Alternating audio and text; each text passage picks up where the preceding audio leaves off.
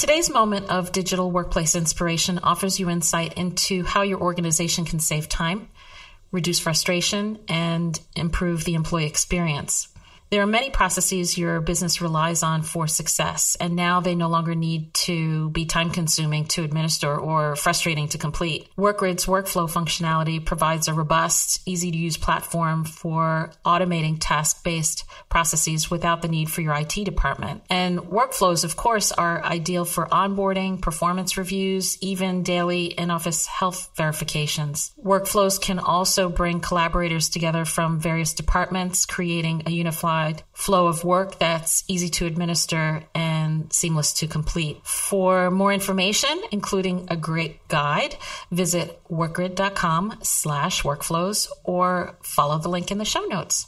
And now on to today's episode. Everybody's talking about, you know, return to work, back to normal, that there is no return to normal. And we also, if we got back to normal, we wouldn't be able to agree because what there was no agreement about what was happening before. And so there would be no agreement on whether we got back to that place. And, and you can't go back in time, you can only go forward in time. It was both a delightful and a little surreal to have Paul Miller back in the Digital Workplace Impact Studio once again. As many of you know, Paul is the CEO and founder of Digital Workplace Group. And of course, he launched and hosted this podcast for nearly four years before I succeeded him as host.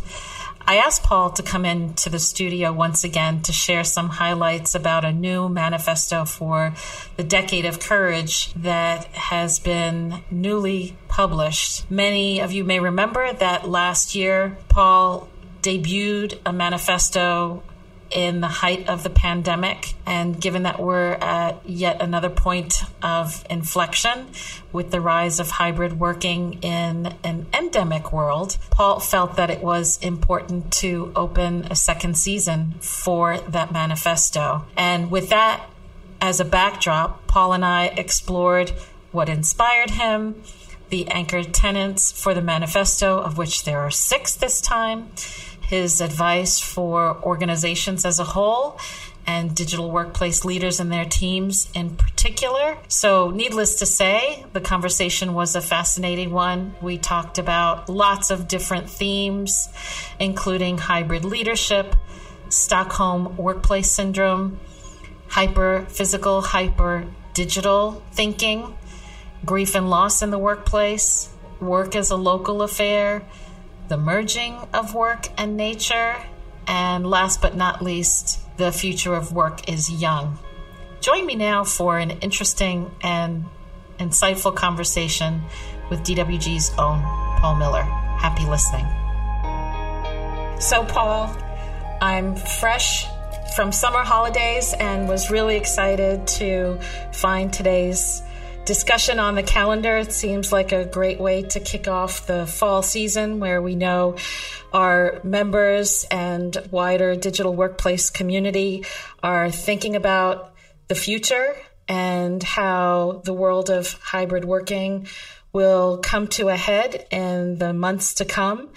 And I know that members and clients are always excited to hear what you're thinking about because it helps provide some strategic thinking points to guide those important conversations that are happening as people are planning for 2022 and beyond. And of course, during the height of the pandemic last year, you published a manifesto for the Decade of Courage. And to my surprise, you shared the fact that over the summer, you thought it was important to revisit that manifesto and recalibrate it with a 2021 edition. And I guess a natural starting point for our conversation today would be to say, for those who weren't exposed to the original manifesto that you created in 2020, what was it and why was it so important? And then we can hit the fast forward button and talk a little bit about the new edition. Sure, and, and um, thanks for uh, for bringing me on. Thanks for asking, Nancy. Um, I'm, I'm delighted that, that people find what's going on in my head interesting. And I, I, I think that um, if I kind of roll, let's roll back in time to the beginning of, of 2020, which can seem like a long time ago. And one thing that kind of strikes me is that in January 2020, if we can remember back that far, most people were mainly concerned with an impending nuclear crisis with, with Iran, which was kind of dominating the news. And it, it sort of fascinated, fascinates me how particular items kind of dominate the news and then sort of disappear. And so that one kind of disappeared. And then the virus arrived. And I remember having a conversation with you, Nancy. I was over in Canary Wharf in the kind of financial district in the east side of London, and we were debating this the impact of the coronavirus and whether we might have to postpone a member meeting that we'd got planned in New York City at the end of April. And that seemed like quite a radical thing to do. Of course, you know, in retrospect, it's all kind of obvious, isn't it? And so, one of the things that was occurring to me in the early days of the pandemic, and I shared a, a, a sort of video blog of what are the I think it was 20 things that we as a company had learnt about digital working over the last 20 years. Because the world of work was moving from the physical to the digital wherever possible and it felt useful as a, a CEO of an organization that had worked in this way for kind of almost two decades now that it would be worth sharing it. And in the back of my mind was we really should write something of more, a bit of a bit more significance around the effects on the world of work of of the pandemic, and obviously huge amounts have now been written, and and this started as a blog post and then became a playbook, and as the blog and playbook got sort of workshopped across the company, the idea of it becoming a manifesto, which is is not a kind of rule book, but almost like a kind of declaration of what should be thought about in, in the new world of work. And I think the bit about it that I kind of latched onto that I'd, I'd, it was a phrase that I'd come up with on a podcast at the end of 2019 which I'm not sure if I'm glad that I kind of thought of. But I said, in the decade ahead, it's going to be the decade of courage because we're going to need courage in the decade that's to come. And I was thinking about climate crisis, uh, injustice, uh, income inequality, all of the kind of legions of issues that we fl- faced pre pandemic and faced during the pandemic. And so, this idea that we're going to need courage in the decade to come. We're going to need to find our own courage. We're going to need, importantly, to encourage each other and and to get encouragement from each other. So it started penning this document that became the Decade of Courage Manifesto, really because workplaces were closing, and in order to, it was like, what should we think about in the in this in this decade of courage that we were just at the beginning of. That's really helpful context to start the conversation. The next natural question is to say, okay, so you've got this declaration, and here you are a year later, a little bit over a year later, thinking about some key themes anew and bring us to where you were when you sat down in front of your laptop and started to work on a new edition of the manifesto. And and as you're sharing that story of why now of course it begs the question whether you're setting the stage for an annual or something else. Goodness sounds that sounds sounds like a lot of work. So let's just to kind of answer that just to remind people who are listening or, or kind of let people who are listening know what were the, the there were 12 points in the the manifesto and I was just kind of looking through those so the first one was to significantly reduce the size and human density of centralized urban offices move to local pods um, get hyper resilient business continuity through advanced digital workplaces. I'm not going to go through them all. Improve the digital readiness, digital literacy across your organization. There was another one around putting human beings front and center uh, rather than AI, and getting leaders to demonstrate leadership in digital environments, um, reimagining the office uh, organizations. And so the, the first manifesto, I was encouraged um, myself by the fact that so many people seem to find that document really, uh, really useful, and and so that really kind of made me uh, start to think about, well, is there a, a season two?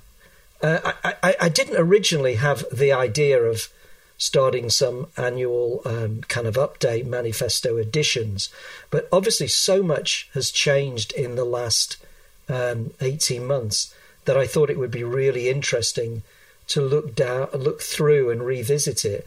And and so I tried to shape the new manifesto in in the kind of context and story of the box sets.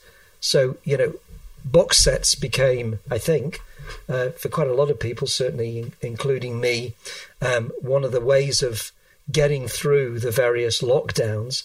So I thought, well, let's treat Manifesto as season two as the kind of latest in the box set, and there'll be characters that you know from season one, such as courage, uh, the manifesto idea itself, and different examples. But there'll also be some new entrants, like hybrid leadership. So we're talking about hybrid working, but this really brings us into the idea that we need hybrid leadership to lead a hybrid workforce. So the leadership itself needs to Im- evolve in the endemic era, and we are definitely in the endemic era, and and that really just means that for the, the, the virus is not a surprise now. The virus is not something new, unexpected. It's something that, in depending on where you are in the world, we are learning to live with. And it's really interesting looking at certain economies and countries who are, I don't know if the word is more advanced in or, or further down the virus journey, adjusting to living with. There are other places that are experiencing uh, different levels of that, but everybody's experiencing this hybrid ways of working and hybrid leadership. Um, the other thing that I brought in as a new character in episode two of the of the series is is what I've called the Stockholm Workplace Syndrome. Uh, what happens when we fall in love with our captors? And it talks about the famous story of Patty Hearst, who was uh, the daughter, uh, granddaughter of American kind of magnate, financial magnate, and and she gets captured back in the seventies, and then uh, experiences Stockholm workplace and uh, it's not not Stockholm syndrome, where she starts to fall in love with the captors and starts doing bank robberies. And so the question is, what about lockdown have we fallen in love with? So, for example, just speaking for myself, you know, if I'm still living in quite a cautious way around kind of meetings and physical work meetings, which things are smart judgments and which things are, I've just got too cozy and comfy uh, here. And, um, and and so there there are different uh, items which we can get into, but that's why I, I started um, uh, season two, episode two, I also talk about Succession, the box set that I thought was probably my favourite box set of um, Lockdown One. And ultimately, who do you think is the audience for the new manifesto? Is it simply digital workplace leaders and their teams, or do you see it extending beyond that? I think if I look through the points around the whole idea of hybrid leadership, um, the new workplace syndrome, hyper physical, hyper digital. Um, and, and, and, and for example, letting the idea of rites of passage, uh, grief and loss into the workplace.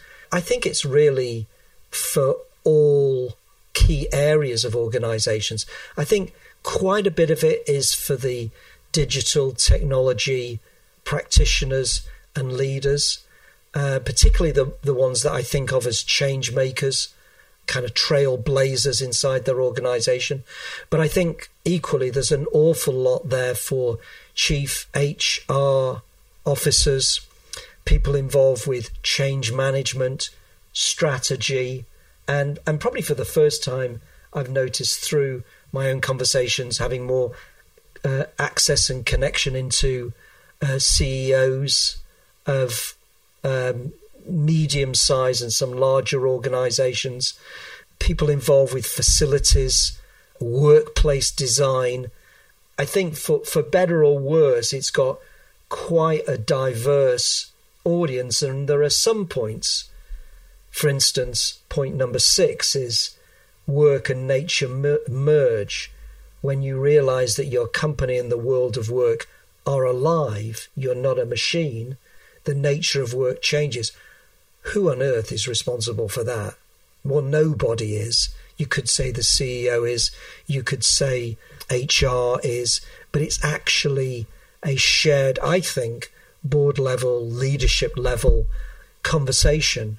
To some extent, it's the ESG, environmental, social governance, but I think it's something that cuts across all levels of the organization. Yeah, so I guess if I think about it, there are almost two halves to the whole. There are the people who are leading the digital transformation of their organization, and then there are those who are operating in the hybrid workplace with a heavy emphasis on all the leadership levels that you've just described.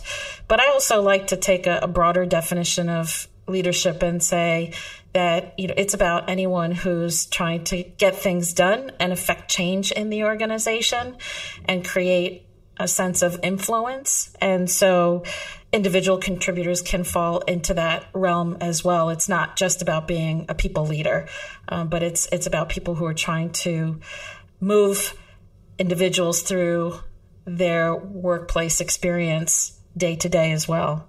So it sounds like this this net that you're casting with the new manifesto and and folding it into this idea of the boxed set could be quite powerful for virtually anyone working nowadays. Yeah, and I, th- I think one example that, that comes to mind that I think is, is is quite illustrative is so in the new manifesto I talk about PwC, and they announce what's called the deal, which gives extensive flexibility and changes for, for, for, for post pandemic working. Uh, it stands alongside their commitment to net zero, but it involves learning and development programs to help people make positive societal difference. Uh, the idea of what they call an empowered day, giving people freedom to decide the most effective working pattern on any day, reduce working to four and a half days a week and Friday afternoons off, uh, certainly for part of the year. Uh, and I think what's underpinning PwC, and they're not uh, unique in this, but I think all credit to them for this, is the realization among employers that systemic changes are needed in how organizations work. They're also doing it because it's part of that particular manifesto point, which I which I describe as the future of work is young. And that doesn't mean that older people like me don't have a place in, in work. But it, I think it means that younger workers are driving radical systemic change in culture and practice. And that if you're PwC or any organization, and actually we should get into talk about labor shortages because I don't know if you've got that going on in the US, but it's it's certainly kind of having a dramatic effect in the UK at the moment. But actually, what they're doing is saying, how do we appeal in a highly competitive work market um, to the younger uh, and best people. I think one of the things that's concern, concerning me is that there's a lot of tactical thinking about return to work and uh, reopening offices and how do we get back to normal. And, and of course, that is that there is a level to which people want to be together physically and uh, and need to be in an appropriate way. But actually, what we this is really the time for strategic uh, particularly medium term strategic thinking. And I think when I look through the manifesto points, um, if you take the PwC example, to me that's a combination of strong tactics and strong strategy coming together. I think you could argue, I've got a point around hyper physical and hyper digital, that not only do we need to become more digital, but we also need to become more physical. And and the way to do that, I think, is is is to I think uh, I think it's Accenture have uh, have opened up something which they call the nth floor, the idea of the digital HQ, and so there's this combination of of tactics and strategy uh, at work there. I think. And then I think I would overlay a discussion about the changing skill sets that are needed to work through all of this. Something we've been talking about quite a bit of late is people's tolerance for ambiguity um, is under pressure at the moment and the need to be agile in your thinking. And I'm not talking about IT's agile methodology, um, but uh, flexible thinking um, and deep thinking alongside working tactically um, needs to take on added importance here. And so that redefines how leadership needs to operate, as well as individual contributors and team members as well. Because if you look at where we were, for example, in the northeast of the US, where, yes, Paul, there are labor shortages here, but we're also seeing very unexpected things happening vis a vis the weather. You know, New Jersey was hit with three tornadoes last week. And so we are seeing climate change in a very bold way here. And um, so children were meant to be going back to school, and within a matter of days, they've pivoted back online. And of course, that has implications for people who are working as well. So that ability to shift quickly, to be able to act upon key decisions with a minimum of data and making sure the right data is in front of you as that's happening. So you can pivot quickly as circumstances change. That's that's now part of the new normal. Absolutely. And one of the things and it, it came up today in was in manifesto 1 I talk about having uh, hyper resilient workplaces that can adapt to digital will, ways of working kind of at will and actually, we're starting to see that in the world of education, which is a world of work as well. I mean, just because they're little people doesn't mean they're actually not working. They are. It's they're getting.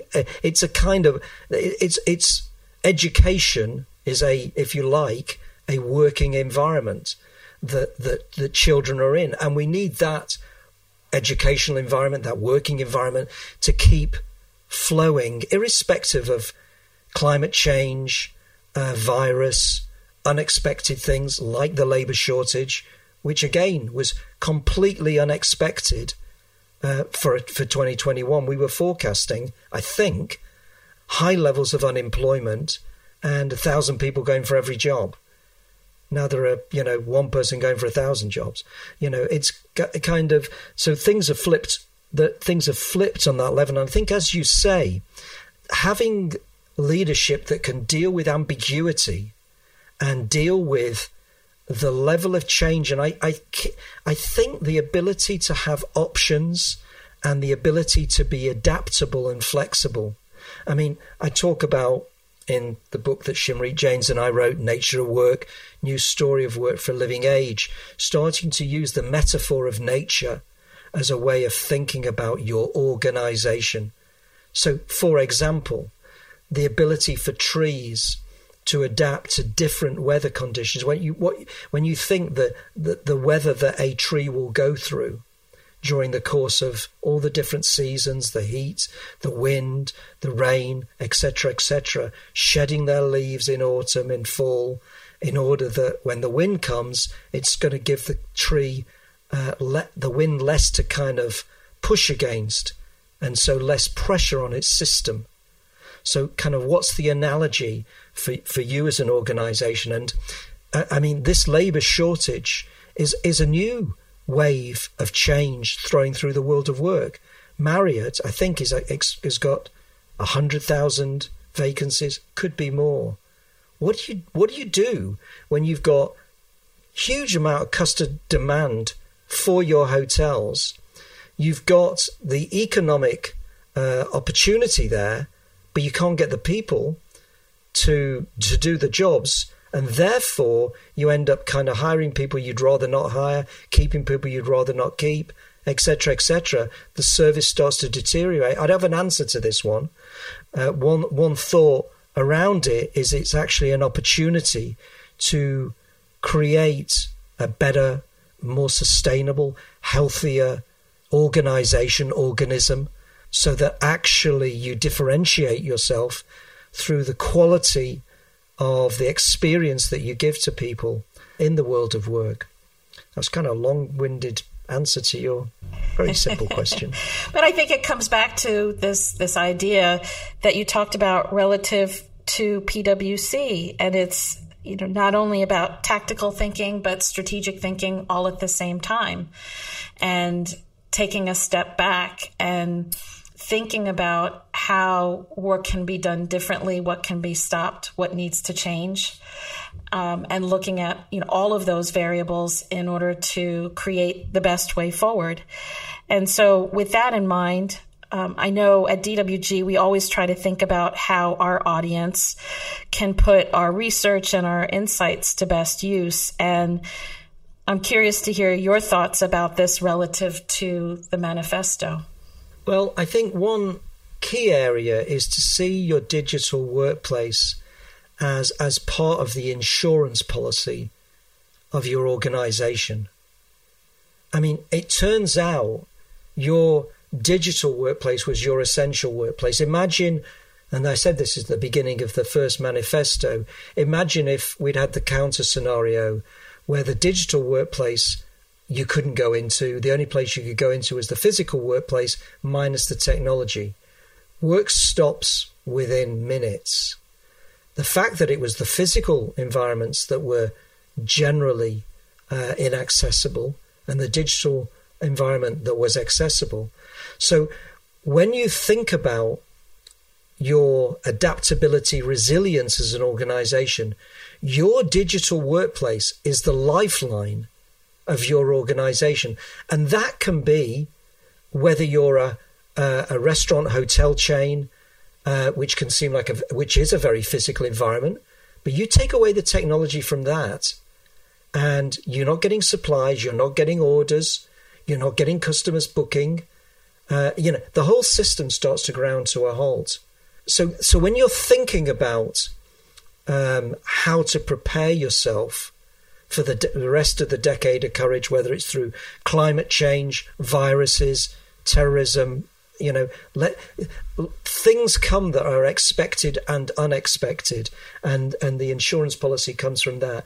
And the other one is to, I think, make sure that your leadership is utterly comfortable as hybrid leaders, uh, that you can express empathy, adaptability, resilience, flexibility, irrespective of what uh, is going to get thrown at you. I think if you uh, have areas of leadership that are really attached to that's the way we do things around here, and we've seen that a little bit uh, in some of the some of the uh, Wall Street banks and some of the CEOs have got themselves into a little bit of hot water by saying this is the way we're going to do it round here, and then having to backtrack because either mandates say no or the workers just go, well, I'm off or I'm not coming in. What's your next thing? And then you start to look a bit like King Canute. Um, remember King Canute? He actually didn't. Dis- uh, uh, well, we were actually on a boat trip over the weekend um, on in Poole Harbour, Poole Harbour on the south coast of England turns out to be the largest, second largest natural harbour in the world after Sydney Harbour, which is the most beautiful harbour in the world, in my opinion. And King Canute, Danish king, was invaded England about a thousand years ago and used one of the islands in the Poole Harbour. And of course, the story of King Canute is he's on the uh, on the beach, sitting in his throne, saying that I'm the king, I'm in charge, I've got this all handled, don't worry. This is starting to sound a bit like Wall Street CEO that we can think of. And and then the waves come in, and of course, you know, I, I, can't remember at the end of the story. I shouldn't know the answer. Does he drown or does his staff pull him out? Probably pull him out. But I mean, the story is you can't resist certain kind of natural forces. So I think that um, I would say uh, digital workplace as your lifeline of work, and make sure that your leadership is is a hybrid leadership that can work with a hybrid workforce. That's a terrific insight, Paul. I, I always love when you bring a story to the story to really help crystallize the point. yeah, that's why I mean. That's what I mean when you said to me, people are fascinated by what's going on in my mind. But if you if you're if you're the owner of the mind, it's kind of a less a less sort of smooth experience. I, I have to tell you. I guess um, stepping back a little bit, we know that many practitioners in our space are hyper focused on conversations about enabling the hybrid workplace. And I guess um, I'm wondering what your parting advice would be for those leaders and teams about elevating their thinking into what's normal next. Well, well, well, the word that I've been coming back to, which is one of the 12 chapters in, in the book, Nature Work, is all around habitat. So we, we look and draw on nature, and animals, all living kind of creatures, find their natural habitat. And and that process of finding their natural habitat is is part of the natural system that happens. And and so when you're starting to think about hybrid working, return to work, which teams wear, start to think about it from a habitat perspective. So, where on any given day is the is the optimum habitat for each for, for individuals, teams, groups of people, and and that you I think doesn't mean you don't need to think about how often people should be physically meeting. I mean, you know, in our company, Nancy, uh, in a few weeks' time, we're all going to spend a week as a management team living together. Why are we doing that? Because we haven't uh, done that for a while. It's one of the things that we do in what we call the Big Brother house. Um, not that we have the whole thing filmed, I hasten to add. But that for the week becomes the habitat for each of us as individuals. And I would say the habitat of the organization and the, and the habitat of the DWG organization. So I, th- I think that's a, a way of thinking about it. It doesn't mean you don't need to think about how much real estate and what to do with your offices and whether you should subsidize people to provide better accommodation and, uh, and but but start to think about it rather less as a tactical uh, executional thing and more as a trying to ar- arrive at um, your your happy place. I think that's a really powerful way to get people thinking beyond just the here and now. Uh, so, as always, those are just great ways to think things through. So, Paul, I guess in our final moments together, what what have we missed? Is there an all important question we should leave people with? A final thought? Hmm. Well, uh, everything for me at the moment seems to be related to the builders that we've got in our house and and their the way that they work. Uh, I, I, mean, I'm sort of joking and, and sort of serious as well. So here's an example from Pete, our superb plumber, who's putting in a lot of pipes at the moment. And Ali, my partner, told me that she wondered where Pete was, and she went out yesterday, and he was in the back of his van sitting cross legged. He wasn't meditating, he was looking at sort of things on the paper and, you know, having some quiet, reflective time. And I, I what, what I would say is he was giving his time to step back, just take log of things. I imagine if you're a plumber, you've got to be constantly thinking of ahead. So if this connects into that, connects into that, And and what I would say at the moment, it can everything can seem really frenetic, and we need to decide now, and there's this pressure and this urgency. But if we don't have the time to properly reflect, if we don't have the time to effectively be like Pete the plumber and sit cross legged in the back of the van and take 10, 15 minutes to just kind of let it all sit, um, we'll end up then going, doing the rest of the plumbing and find out that there's a whole bit missing and your supply chain, chain doesn't make any sense. And there's a whole bunch of people in one particular region who are not part of Microsoft Viva and were never part of Microsoft Viva. But if you'd have kind of thought about it, you could have already discerned that they were part of the organization you bought two years ago and they're still using, you know, SAP, Oracle, etc. So be more Pete. be more Pete. So allow yourself the headspace for deep thinking time as a catalyst for problem solving, new mm. ideas, and mm. even opportunities to think about what your people need, both your current staff and staff that may be coming on board at a time of lots of change. Uh, absolutely. I, I could write a, a, kind of another manifesto of how to organize an organization just based on our, our, our builders and their network and how they work.